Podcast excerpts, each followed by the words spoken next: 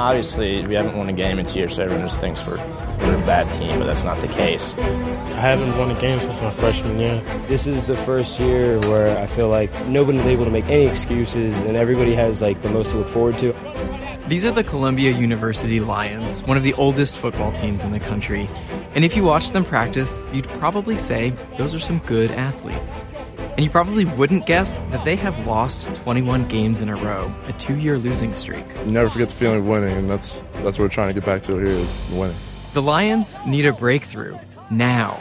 I'm Ilya Marritz, and this is The Season, a new podcast from WNYC. It's about winning, losing, and what it takes to change the score. Like, you can't go 0 and 10 in the Ivy League. It's so hard to go winless for an entire season.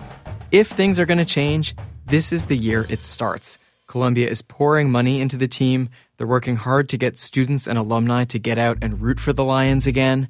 But the biggest change is the man on top. There's a new coach who's actually an old coach, and he is legendary for winning.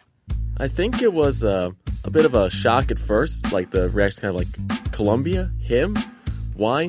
Honestly, kind of thought it was a joke at first. We didn't. It was too good to be true. This story isn't just about football. It's about what it takes to turn around something that's been stuck for ages. The new coach, Al Bagnoli, he knows that. What we're trying to do here is no different than a company that's gone bankrupt and it's been bought by somebody and they're coming in there with a new management team. The fact of the matter is that Columbia football is in such disarray right now. It really would take a unique talent to be able to come in here, change the attitude of the existing players, do the recruiting that's necessary for this team to excel, and also appeal to the alumni enough to gain the support that's necessary for this team to compete. That sounds like a miracle worker. I mean, and like the thing is, like Al Bagnoli is probably the closest thing you're going to get to a miracle worker. The season. New episodes Thursdays this fall, starting September 17th. Subscribe on iTunes go to wnyc.org slash the season.